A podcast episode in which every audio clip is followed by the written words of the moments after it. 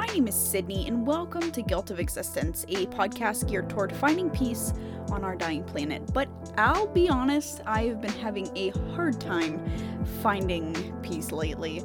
This is probably going to be a shorter episode. Not that uh, any of the episodes so far have been particularly long.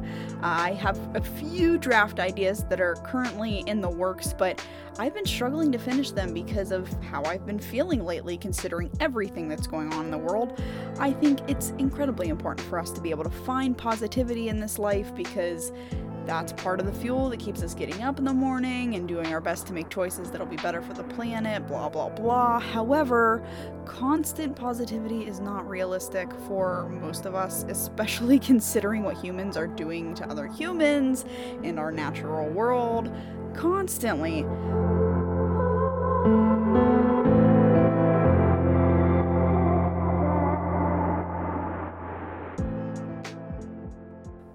Personally, I go through cycles with this. For a while, things will be okay, and while I still realize that we are really messing up our environment, I have hope that we have the power to improve it.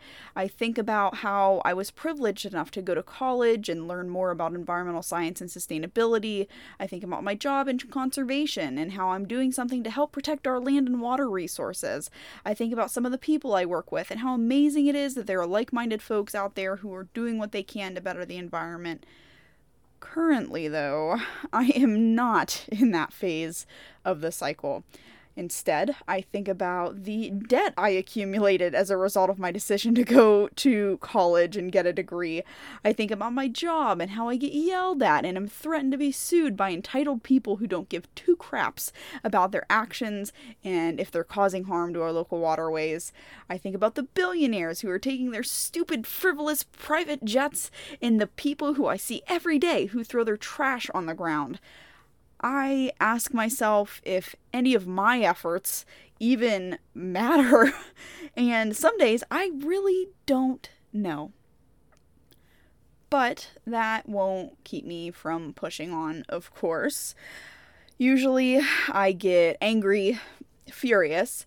Uh, I shed some tears. I scream into my pillow. I curse our species for ever evolving into what it is today.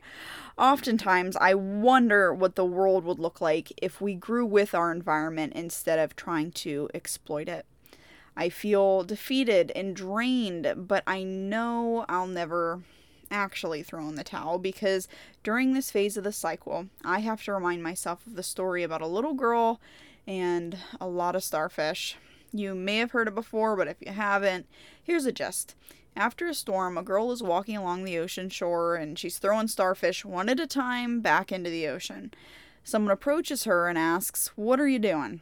There are thousands of starfish that have washed up here. There's no way you're going to be making a big enough impact to save all of them. There's no way that you can make a difference here by yourself. The little girl picks up another starfish and throws it into the ocean and says back to the person, Well, I made a difference for that one. This then inspires the other person, and they decide to help the girl, and eventually more and more people show up, and at the end of the day, all of the starfish have been returned to the ocean. Now, of course, the idea of everyone coming together to solve a problem is lovely, but that's something I think about more when I'm in the positive phase of the cycle that's when I can think about the big picture. But when I'm in the difficult phase of the cycle, I really have to scale things down. I think about how if no one joined that little girl in throwing starfish back into the ocean, and if she was the only one who gave a crap, at the end of the day, she still saved the lives of those few starfish that she could throw in on her own. And that is substantial when compared to doing nothing at all. So, I guess my purpose of this episode is to just let you know that even if you're feeling hopeless and like your environmental efforts aren't making a bit of difference, I promise you they are.